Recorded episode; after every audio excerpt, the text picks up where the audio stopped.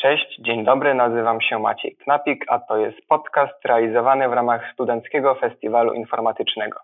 Na 16 edycji będziemy mogli zobaczyć się z Wami niestety dopiero w październiku, ale chcemy do tego czasu zapewnić rozrywkę wszystkim pasjonatom informatyki i nowoczesnych technologii. Sam festiwal organizowany jest przez studentów czterech krakowskich uczelni Uniwersytetu Jagiellońskiego, Akademii Górniczo-Hutniczej, Politechniki Krakowskiej i Uniwersytetu Ekonomicznego. Nasze bieżące działania możecie śledzić na Facebooku, Instagramie i Twitterze. A dzisiaj naszym gościem w tym podcaście jest specjalista w dziedzinie cyberbezpieczeństwa, wykładowca, prelegent i trener Adam Hercle. Cześć Adamie. Cześć, dzień dobry. Przede wszystkim bardzo mi miło, że mam możliwość dzisiaj z Tobą porozmawiać. Myślę, że nasi słuchacze też się cieszą. Prawdopodobnie wielu z nich jest studentami, a studentów interesuje kwestia kariery zawodowej. Dzisiaj studia nie definiują nam profesji, którą zajmujemy się przez całe życie. I chciałem zapytać, jak to było u Ciebie? Co chciałeś robić będąc w liceum? Co studiowałeś i jak to się stało, że jesteś teraz takim autorytetem w dziedzinie cyberbezpieczeństwa? To był chyba ciąg przypadków i, i błędów i testów. Zacząłem e, od liceum, które dawało już wykształcenie dwujęzyczne. To była pierwsza tego typu klasa w Polsce z wykładowym językiem francuskim w Katowicach. Po tym liceum chciałem tak naprawdę zrobić coś fajnego i wiedziałem, że nie chcę być lekarzem e, i nie chcę studiować informatyki. E, informatyka była zawsze moim hobby, zajmowałem się komputerami od dzieciństwa. Natomiast miałem takie przekonanie, że wiem już dostatecznie dużo, żeby nie musieć tego studiować w jakiejś zorganizowanej formie i chciałem raczej sobie poszerzyć horyzonty niż je zawęzić. Lekarzem nie chciałem być, bo się trochę brzydzę krwi, prawo było strasznie nudne, więc wybrałem zarządzanie. To tak było trochę wynikiem przypadku. No może tak, pół grupy poszło na zarządzanie, pół na bankowość, a mnie bankowość mniej interesowała, więc wybrałem zarządzanie. Trafiłem na Akademię Ekonomiczną w Katowicach, gdzie sobie spokojnie to zarządzanie parę lat studiowałem. I wtedy na tej samej uczelni, e, w, tym samym budynku, tylko że w innych strukturach e, oficjalnie, otwarto coś, co nazywało się Śląską Międzynarodową Szkołą Handlową. Jeżeli słucha nas jakiś absolwent, to pozdrawiam serdecznie. To była bardzo mała uczelnia, która była otwarta przez Akademię Ekonomiczną, Uniwersytet Śląski i dwie uczelnie międzynarodowe. Jej e, pomysłem było przyjmowanie osób po trzecim roku studiów i dawanie im w dwa lata takiej solidnej pigułki wiedzy nowoczesnej z obszaru zarządzania, nowoczesnej również dlatego, że sporo było wykładowców przyjeżdżających z zagranicy, przekazujących no, swoją najlepszą wiedzę. Wykłady były i po francusku, i po angielsku. No, było to ciekawe przeżycie i faktycznie dosyć mocno, myślę, mnie te dwa lata uformowały. Akademię Ekonomiczną mogłem kontynuować, ale trafiłem na panią profesor, która żądała nauczenia się setek definicji ze swojej książki i było to dla mnie tak bulwersujące, że spektakularnie oblałem w sumie jeden z moich ulubionych przedmiotów we wszystkich terminach, więc z Akademii Ekonomicznej wyleciałem, więc magistra musiałem już robić w mojej nowej uczelni. Natomiast e, to też abstrakcyjne dla mnie dzisiaj, bo robiłem magisterium z analizy finansowej. I w zasadzie, jak mnie zapytacie, dlaczego z analizy finansowej, to odpowiedź będzie brzmiała, bo serdecznie jej nienawidziłem i pomyślałem, że to jest dobry sposób, żeby się jej w końcu nauczyć, bo może mi się kiedyś przyda. I to był bardzo zły pomysł, no ale jak już się powiedziało, a to potem trudno jest zmienić e, promotora czy, czy temat pracy magisterskiej i się z tej analizy finansowej w końcu dwa lata po uzyskaniu absolutorium obroniłem. Co jest dobrym motywatorem do obrony pracy magisterskiej? No myślę, że najlepszym było to, że Gdybym się obronił trzy tygodnie później, to poszedłbym do wojska, a skoro zdążyłem jeszcze tam do jakiejś daty, to do wojska nie poszedłem. E, więc taki silny motywator bardzo pomaga w zamknięciu zaległych projektów i, i zrobieniu tego, co się planowało od lat. Natomiast całe to wykształcenie miało niewiele wspólnego z moją karierą zawodową, bo tak naprawdę wszystko, co wiem o komputerach, dowiedziałem się sam. Sam sobie znalazłem, albo od kolegów się dowiedziałem, albo sobie wygrzebałem w książce kiedyś, dzisiaj już w internecie. I bierze się tak naprawdę no, z jakiejś pasji. Tak? Ja mogę przy komputerze spędzić nie tylko dobę, ale i rok. I dalej będę się dobrze bawił, dalej będę miał co robić, e, dalej będzie mnie to kręciło, żeby szukać nowych rzeczy i uczyć się nowych rzeczy o tym, jak komputery i styk komputerów z ludźmi funkcjonuje. Na pewno to, że skończyłem zarządzanie, które teoretycznie nie ma wiele wspólnego z moją dzisiejszą pracą, pomogło mi lepiej rozmawiać z ludźmi. Bo ja tak naprawdę nie jestem informatykiem. Ja się na tej informatyce znam powiedzmy średnio. Ja rozumiem, jak to działa, ale gdybym miał już sam coś zrobić, nie wiem, firewalla nie skonfiguruję, kodów PHP bez Stack Overflow'a nie napiszę, nie jestem samodzielnym pracownikiem w obszarze IT, natomiast ja rozumiem, jak to działa, a ponieważ rozumiem też, jak działa biznes, bo chodziłem i na ekonomię, i na marketing, i na kadry, i na te wszystkie inne przedmioty, i prawa się sporo musiałem nauczyć. Ja jestem w stanie dobrze tłumaczyć świat IT światowi biznesu i na odwrót. I działam tak naprawdę jako taki trochę łącznik między tymi dwoma światami, ze specjalizacją w bezpieczeństwie, no bo to kręciło mnie najbardziej. To tak w dużym skrócie o, o całym moim życiu studenckim. No bardzo mnie zaciekawiło to, co powiedziałeś, że, że właśnie nie jesteś e, stricte informatykiem, tylko po prostu umiesz e, tłumaczyć to, co, e, co informatyka robi. Więc w takim razie, bazując na tym doświadczeniu życiowym, które zdobyłeś w tym kierunku, co poleciłbyś osobie, która teraz chce rozpocząć naukę cyberbezpieczeństwa? Od czego powinna zacząć i na czym się skupiać? To jest pytanie, które dosyć często słyszę, i moja taka standardowa odpowiedź jest: jeżeli potrafisz zacząć się tego uczyć samodzielnie i potrafisz sam czy sama znaleźć ten moment, gdzie jest ten pierwszy krok i ruszyć z tym tematem, to znaczy, że się świetnie nadajesz do tej działki, bo to nie jest działka, której można się nauczyć z książek, to nie jest działka, której się można nauczyć na studiach. To jest działka, którą trzeba żyć i którą trzeba sobie samemu obrabiać. Więc ta samodzielność w wyszukiwaniu informacji, w wyszukiwaniu sposobów e, nauki, w wyszukiwaniu obszarów, które Cię interesują, jest kluczowa. Jeżeli czujesz, że ktoś Cię musi przez tą działkę prowadzić za rękę, no to pewnie Twoja kariera w cyberbezpieczeństwie skończy się na pierwszej, w najlepszym wypadku drugiej linii soku i, i będziesz po prostu robić tikety. Bo żeby pójść gdzieś dalej, no to, to trzeba samemu grzebać, bo to nie jest wiedza, która, która po prostu pochodzi z książek. Na pewno takimi obszarami, które warto sobie poznać i, i mogą tam e, chętni znaleźć e, swoje powołanie i rozpocząć zabawę, są konkursy Capture the Flag, czyli takie konkursy no, dla hakerów, przy czym zarówno zaawansowanych, jak i początkujących, gdzie po prostu rozwiązuje się zagadki. Jeżeli nie umiecie rozwiązywać takich zagadek IT, to jest mnóstwo zadań, które są już rozwiązane. To jest tak jak z nauką czegokolwiek. Trzeba po prostu siąść i zrobić. A jak nie wiecie, jak zrobić, przeczytać, jak zrobił kto inny i zobaczyć, czy zrobił dobrze, czy źle i czy chcecie coś poprawić i czy ta wiedza pomoże Wam w zrobieniu kolejnego zadania. Jak nie wiemy, jak rozwiązać zadanie, to czytamy, jak zrobił to kto inny i w ten sposób też się uczymy. I jestem pewien, że jak przeczytacie 100 takich rozwiązań i je przeanalizujecie, to w 101 poradzicie sobie już sami. Ale znowu, to wymaga cierpliwości, to wymaga samozaparcia, I chyba jedna z najlepszych definicji człowieka zajmującego się bezpieczeństwem na, na wysokim poziomie jest, że to ktoś, kto poświęca nierozsądnie wiele czasu na rozwiązanie problemów, które inni uznali za nierozwiązywalne. E, I jak porozmawiacie z ludźmi, którzy zjedli zęby na security, to każdy z nich ma dziesiątki historii, gdzie siedział po 20-30 godzin nad jakimś problemem, wszyscy już dawno go porzucili, a on siedział tak długo, aż go rozwiązał. I to chyba charakteryzuje osoby, które najlepiej do tego obszaru się nadają. E, czyli potrzebne jest y, dużo wytrwałości i zawsze iść za głosem swojego serca. Przejdźmy teraz do sedna. Dzisiaj mamy do czynienia z niezliczoną ilością przypadków włamań i wycieków danych. Wystarczy spojrzeć na stronę, którą prowadzisz, na zaufaną trzecią stronę. Y, czy jesteś w stanie wytypować jakieś trzy najciekawsze, najdziwniejsze y, incydenty? Hmm.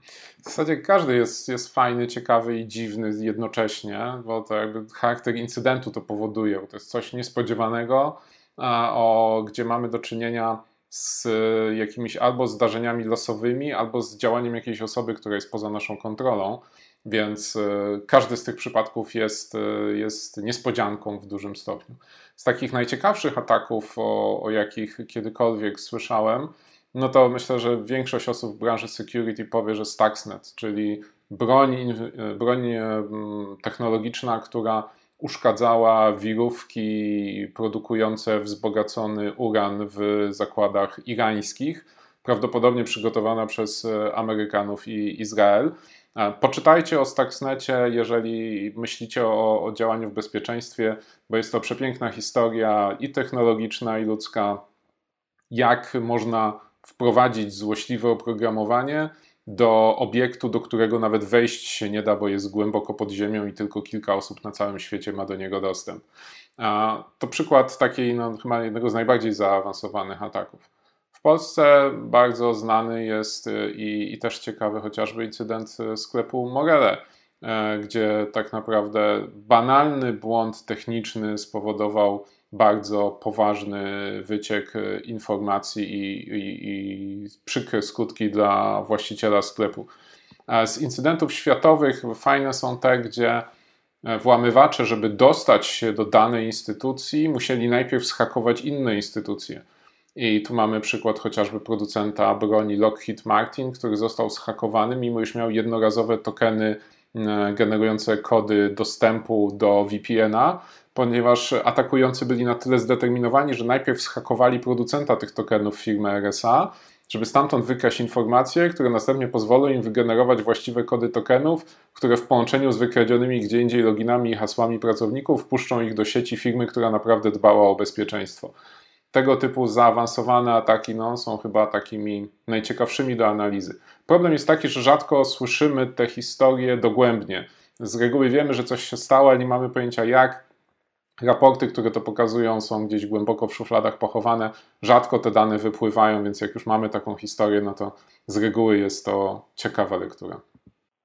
A czy y, hakerzy, którzy dopuścili się tych ataków, zostali zidentyfikowani albo ukarani, czy, czy jednak jest taka trochę, panuje taka trochę bezkarność w tej, w tej kwestii?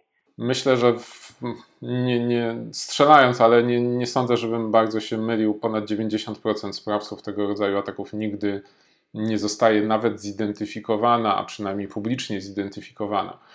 W przypadku Stuxnetu y, jesteśmy w zasadzie pewni, że była to operacja wywiadu amerykańskiego i izraelskiego, więc pewnie nigdy się nie dowiemy, kto konkretnie za tym stał, chyba że za 100 lat ktoś wyda jakiś pamiętnik znaleziony w szufladzie jakiegoś agenta, który wpadł na pomysł to spisać. W przypadku Lockheeda również była to operacja prawdopodobnie wywiadu chińskiego, więc tutaj już nie sądzę, żebyśmy kiedykolwiek poznali konkretnych sprawców. Mówimy bardziej o kierunku niż o konkretnych osobach. W przypadku Morele, no tutaj wszystko w rękach prokuratury, a, ponieważ również e, według mojej wiedzy sprawcy nie zostali do tej pory zidentyfikowani ani tym bardziej zatrzymani. A jakie skutki może mieć taki wyciek danych dla, yy, dla przeciętnego człowieka? Przykładowo z portalu społecznościowego wypływa wiele danych. Jak przestępcy te dane mogą wykorzystać?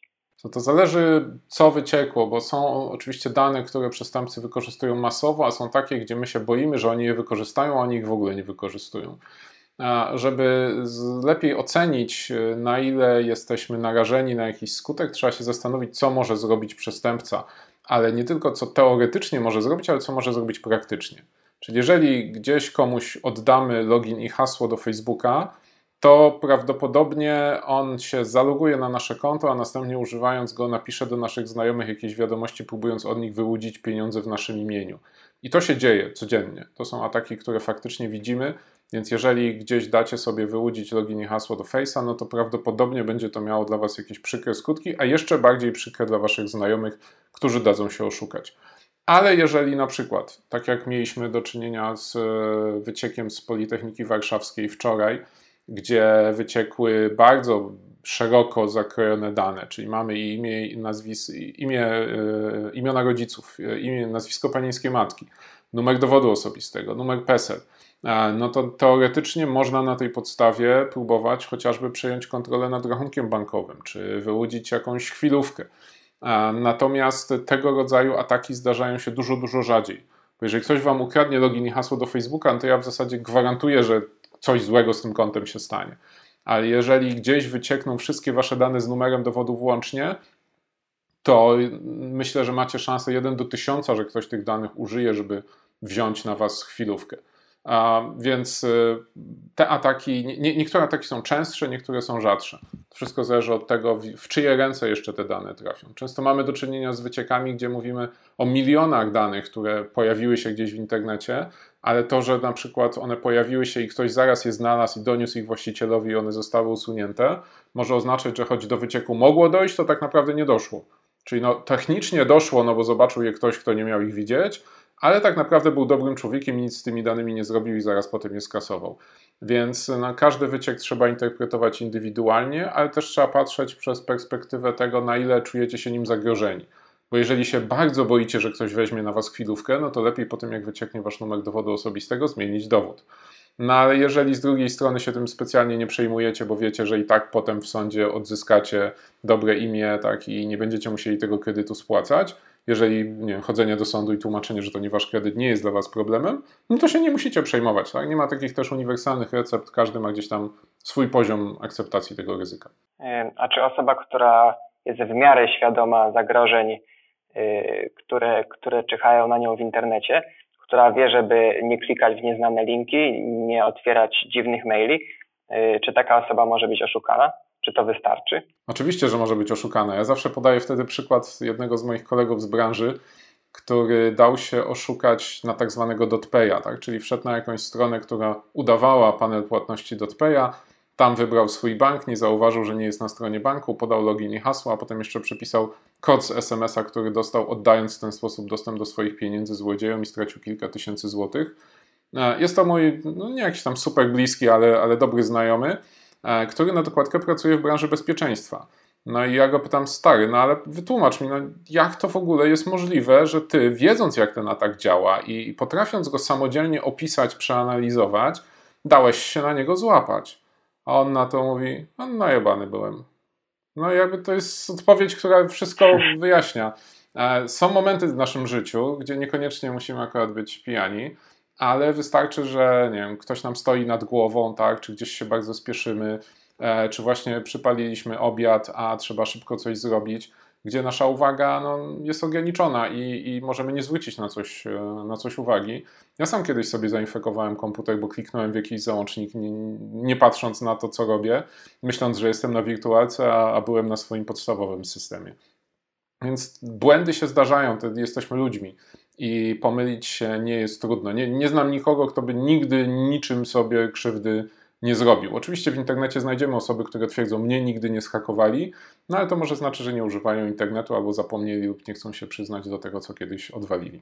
A zakładam, że oszuści znajdują coraz to nowe sposoby, żeby, żeby też y, oszukiwać ludzi.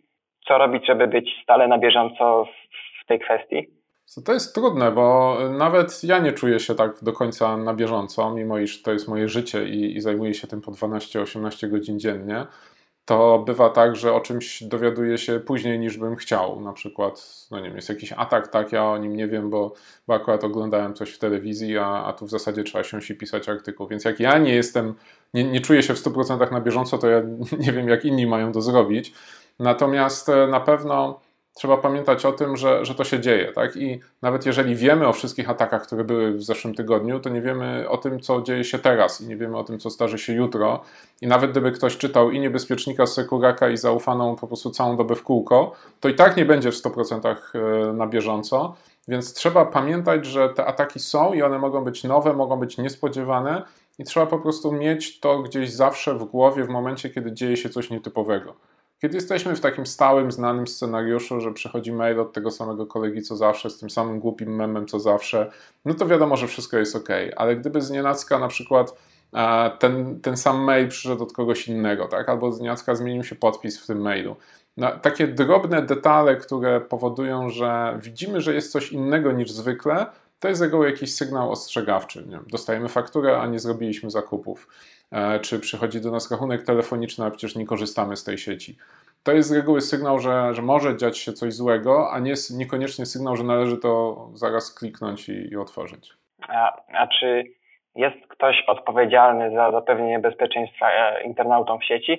Jest to może e, usługodawca, czyli jakiś portal, służby porządkowe w stylu policji, czy, czy każdy po prostu musi dbać o siebie i stale właśnie czuwać, zwracać uwagę na, na linki, i tak dalej. To, to jest trochę tak, że ta odpowiedzialność jest rozłożona na, na różne podmioty. No przede wszystkim odpowiedzialny jest użytkownik końcowy, który no, powinien dbać o swój komputer, o, o swoje dane, ale w tym pomaga mu wiele różnych y, organów i instytucji. Jak stanie się coś złego, no to mamy policję, która jest od tego, żeby szukać przestępców. Co prawda nie ma do tego zbyt w obszarze cyber zbyt wiele środków, zasobów i umiejętności, no ale jest do tego powołana i może próbować. I są tam osoby, które faktycznie potrafią w takich sytuacjach pomóc. Mamy zespół CERT Polska, który monitoruje sytuację w internecie i stara się usuwać te zagrożenia na poziomie mm, takim bardziej hurtowym. Czyli jeżeli zobaczy, że jest jakaś domena, pod którą znajduje się strona atakująca użytkowników, no to może tą domenę zgłosić jako niebezpieczną i wtedy część operatorów telekomunikacyjnych już taką domenę automatycznie zablokuje. Sami operatorzy telekomunikacyjni coraz bardziej widzą to, że bezpieczeństwo ma wartość dla ich klientów i uruchamiają usługi, które albo za darmo, albo za dodatkową opłatą pomagają nam wyciąć część e, tego złego, co się gdzieś w internecie dzieje i, i może nas spotkać. W firmach są dostawcy, którzy też takie mechanizmy automatycznego reagowania na zagrożenia dostarczają. Więc e, mamy wiele różnych poziomów ochrony, no ale jednak na końcu zawsze jest ten użytkownik, bo nic nie gwarantuje tego, że 100% złego do nas nie dotrze. Nawet jak macie konto na Gmailu, to jeden na 100 mniej więcej, jeden na 1000 złośliwych maili w końcu wpadnie do waszej skrzynki, nie zostanie przez Google wycięty. Choć Google robi to najlepiej na świecie, to nawet oni nie robią tego w 100%. Więc e, nie możecie działać na zasadzie mam Gmaila i antywirusa, to nigdy nic nie dostanę. Tak? Ok, zrobiliście to, co mogliście, założyliście skrzynkę u dostawcy, macie antywirusa z aktualnymi sygnaturami na komputerze, to dobrze, to znaczy, że 99% tego zła do Was nie dotrze, no ale ten 1% dotrze. Tak? No jeżeli zdarzy się coś złego, no to, to wtedy czy CERT Polska, czy policja powinni móc w jakimś stopniu też pomóc, albo przynajmniej uchronić tych pozostałych przed tym samym zagrożeniem. E, wspomniałeś wcześniej o wycieku danych z uniwersytetu. Chciałem Cię zapytać y, o jakieś wskazówki dla nas, studentów. To są dane, które my musimy podać uczelni, żebyśmy mogli studiować, y, ale czy możemy zrobić coś jeszcze y, w kierunku ochrony własnych danych, które, które ta uczelnia przechowuje? Co, przychodzą mi do głowy marsze protestacyjne. Bo to jest to, to, dla mnie bezpieczeństwo danych w takiej instytucji właśnie jak uczelnia wyższa jest, jest powodem ogromnego smutku miejsce, które gromadzi wiele danych, które faktycznie nie daje swoim klientom, no bo jesteście w końcu klientami uczelni, możliwości niepodania tych danych. A jeżeli ja widzę w bazie y, imię matki i nazwisko jej panieńskie i numer dowodu osobistego, a ten student nie jest studentem od 8 lat tej uczelni, to to na pewno nie powinno tak wyglądać. Ja nie mówię, że teraz trzeba w każdą uczelnię schakować, pokazać, co oni tam trzymają, bo to podobno działa faktycznie skutecznie. I dzisiaj rano się dowiedziałem, że na Politechnice Warszawskiej trwa paniczna akcja kasowania danych, których nie powinni byli już mieć albo których nie powinni byli zbierać, bo obawiają się kontroli Urzędu Ochrony Danych Osobowych, no to niestety nie macie jako studenci żadnego bezpośredniego mechanizmu nacisku. Zresztą no, każdy, kto próbował coś wymusić na uczelni, wie, że to uczelnia zawsze wygrywa w tej walce. Natomiast zadawanie pytań, tak, i ewentualnie, jeżeli widzicie jakieś nieprawidłowości albo wiecie o tym, że coś działa nie tak jak powinno, że hasła są tworzone według standardowego schematu, że doszło do włamania i nikt was o tym nie poinformował, że uczelnia przechowuje wasze dane w większym zakresie niż jest to wymagane przepisami. No to jeżeli uczelnia nie reaguje na wasze zgłoszenie albo nie chcecie podpaść komuś i zgłaszać tego na miejscu, no to możecie to wysłać albo do mnie, albo na przykład zgłosić to do Urzędu Ochrony Danych Osobowych. A jeżeli ktoś ma wątpliwości, czy czy jego dane są bezpieczne i ma jakieś przesłanki świadczące o tym, że niekoniecznie tak musi być, to jak najbardziej możecie do mnie pisać Adam Małpa, zaufana trzecia strona.pl. Ja te wszystkie maile czytam i chętnie na nie odpisuję, pomogę Wam, jeżeli tylko będzie taka możliwość. E, a jak oceniasz świadomość ludzi dotyczącą tych zagrożeń? E, czy ta powszechność e, ataków i wycieków nie sprawia trochę takiego zobojętnienia w ludziach? Ostatnio ktoś żartował, że jak już wyciekną te dane, które Ministerstwo Cyfryzacji przekazało Poczcie Polskiej, to w końcu będziemy mieli święty spokój, bo już wszystkie dane są w rękach złodziei, więc nie ma już nic więcej do chronienia i będziemy mogli spać spokojnie, już wszystko ukradli, gorzej nie będzie. A to oczywiście żart, bo, bo zawsze będzie gorzej i zawsze mamy jeszcze jakieś wiedzę, informacje, dane, których nie chcemy ujawnić ta świadomość e, użytkowników z jednej strony rośnie, no bo jeżeli widzą, słyszą, że dochodziło do kolejnych ataków, no to chcąc nie chcąc uczą się trochę na, ten, na ich temat. Natomiast ona dalej jest, no nie wiem, na skali od 0 do 100, gdzie ja bym powiedział, że mam 90, no to przeciętny użytkownik jest w okolicy 5, może 10. Jeżeli jest, nie wiem, studentem Politechniki, to może 20-30, a jeżeli popracował trochę w jakiejś firmie jeszcze, no to może 40-50. To jest proces, w którym ciągle się uczymy i ja też ciągle się uczę. Mi się wydawało tak z 15-20 lat temu, że już wiem wszystko, i tak gdzieś mniej więcej od 10 lat zdaję sobie sprawę z tego, jak mało wiem i jak e, wiele rzeczy nie rozumiem. Perspektywa innego człowieka, e, perspektywa użytkownika, który tylko korzysta z komputera, Zrozumiem, że większość z naszych słuchaczy rozumie, jak działają komputery, wie, jak działa e-mail, pewnie w większości takich narzędzi komunikacyjnych są bardziej sprawni nawet niż ja. Natomiast e, ja wiem więcej o tym, jak działają przestępcy i ta wiedza bardzo pomaga identyfikować te ataki. Ja często dostaję pytania od ludzi, czy to jest atak, a okazuje się, że po prostu nie. Ktoś podał w jakimś, nie wiem, Orange'u czy, czy innym Polkomtelu ich adres e-mail przez pomyłkę, bo zrobił literówkę.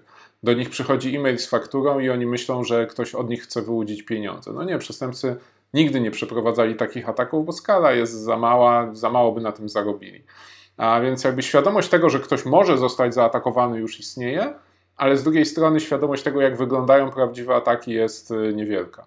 No, nawet jak moją stronę czyta te 200-300 tysięcy osób miesięcznie, no to dalej mamy te nie wiem, 30 milionów osób, które potrafią czytać, czy 20 milionów, które korzystają z komputera, które nie zaglądają i nie czytają. A więc e, ta świadomość, że można stracić dane jest, natomiast jak to się dzieje, tak naprawdę oceniłbym jako bardzo, bardzo niewielką. No właśnie, a oszuści wpadają pewnie na coraz to nowsze pomysły, na coraz, posiadają coraz lepsze narzędzia, tworzą do, do ataków i ludzie z dziedziny cyberbezpieczeństwa pewnie krok w krok za nimi idą i, i starają się gasić wszystkie pożary. A czy szukane są też narzędzia do ochrony przed atakami, które jeszcze nie nastąpiły, które jeszcze nie są znane? Tak, y, i jak zobaczycie chociażby, jak y, działały kiedyś antywirusy, a jak dzisiaj działają, to faktycznie to jest przepaść bo nie wiem, 15 lat temu antywirus potrafił rozpoznać tylko wirusa, którego definicję otrzymał z centrali, i to musiała być definicja umożliwiająca jednoznaczne zidentyfikowanie konkretnego pliku.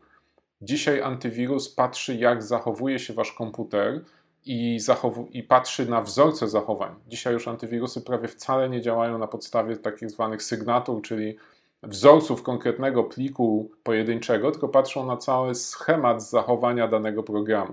Patrzą, czy on się łączy z jakimś zewnętrznym serwerem, patrzy, czy zbiera jakieś informacje z waszego komputera i na tej podstawie oceniają, czy on jest złośliwy, czy nie. Bo przestępcy produkują tych złośliwych programów tak dużo, że nie da się każdego z nich opisać tak dokładnie, żeby wskazać ten konkretny. Więc wskazuje się kategorię zła. E, czyli określając, co może nas złego spotkać w przyszłości, jesteśmy w stanie zapobiec y, wirusom, które jeszcze nie powstały. Także faktycznie te mechanizmy bezpieczeństwa mm, całkiem nieźle nadążają za tymi atakami. Oczywiście one muszą być wdrożone, muszą być dobrze wdrożone, ktoś musi na to patrzeć i sprawdzać i analizować, czy to dalej dobrze działa, ale generalnie sytuacja jest bardzo dynamiczna i tak jak kiedyś złodzieje byli prymitywni i mechanizmy zabezpieczające były prymitywne, tak dzisiaj złodzieje są wyrafinowani i zabezpieczenia robią się coraz bardziej wyrafinowane. Więc to nie jest tak, że jedna ze stron ten wyścig wygrywa, ale raczej idą łeb w łeb powoli wychodzimy z czasu kwarantanny. Czy myślisz, że ten czas e, wpłynął jakoś e, ze względu na to, że tysiące czy setki, może tysięcy instytucji zaczęło korzystać z e, narzędzi dostępnych w internecie do chociażby wideokonferencji? Czy ten czas wpłynie na zwiększenie zabezpieczeń, albo może czy w tym czasie zwiększona była ilość ataków? Na pewno była mm, były ataki, które wykorzystywały ten temat y, wirusa i kwarantanny i tego obserwowaliśmy sporo. Natomiast y, ogólnie nie widziałem statystyk, y, które by pokazywały, że wolumen ataków jako, jako całości uległ istotnej zmianie. Pewnie to, że przenieśliśmy się wszyscy na parę tygodni do pracy zdalnej, a niektórzy w tej pracy zdalnej jeszcze długo pozostaną, powoduje, że zmienił się sposób korzystania przez nas z wielu narzędzi, zmienił się fakt, że mm, teraz pracujemy z domu, a, a nie z biura, gdzie byliśmy pod lepszym nadzorem e, osób dbających o bezpieczeństwo. Więc cała architektura mm, sieciowa uległa zmianie. Bardzo znacząco zyskały wszystkie te metody zdalnego dostępu plus zdalnej komunikacji. To są nowe kategorie zagrożeń, to są nowe technologie, które do tej pory nie były na taką masową skalę wdrażane, więc mają też i, i, nowe problemy. Jak ktoś się interesuje bezpieczeństwem, to widział, że na przykład w Zoomie znaleziono kilkadziesiąt poważnych błędów, ale to nie było funkcją tego, że Zoom jest jakoś szczególnie zły, tylko funkcją tego, że po prostu nikt nigdy wcześniej temu narzędziu się tak dokładnie nie przyglądał, bo nie było ono aż tak popularne, a tu z nienacka wszyscy zaczęli go używać, więc wszyscy zaczęli mu się przyglądać, więc kto był mądrzejszy, ten jakieś błędy znalazł. To jest nieuchronne, że jak zmieniamy nasze zwyczaje technologiczne, to, to zmieniają się też i narzędzia, zmieniają się też scenariusze zagrożeń. Nie były to jakieś fundamentalne zmiany, ale na pewno trochę inaczej teraz to nasze życie będzie wyglądało, szczególnie w aspekcie tej pracy zdalnej, więc też i te mechanizmy bezpieczeństwa trzeba do tego trochę dostosować. Wróciłbym jeszcze na chwilę do tematu nauki cyberbezpieczeństwa. Czy najlepiej zacząć ją może od hakowania? Czy jest to jakiś sposób nauki, czy, czy nie? Jeżeli ktoś, kto zajmuje się security, twierdzi, że nigdy niczego nie schakował, to znaczy, że jeszcze się nie przedawniło i nie chce się przyznać. Myślę, że znaczy wszystkie osoby, które znam, które faktycznie zawodowo zajmują się tym bezpieczeństwem, mają gdzieś tam za pazuchą jakieś epizody, które mogłyby prokuraturę interesować. Nawet te osoby, które dzisiaj są na, na bardzo eksponowanych stanowiskach, może właśnie dlatego się nie przyznają.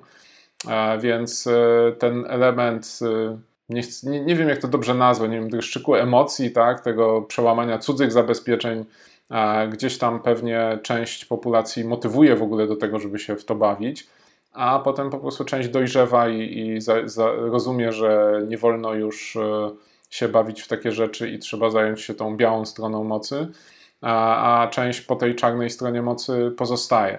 Ja na pewno e, chciałbym, żebyś wszystkie osoby, które myślą o bezpieczeństwie, zaczęły od tej białej strony mocy.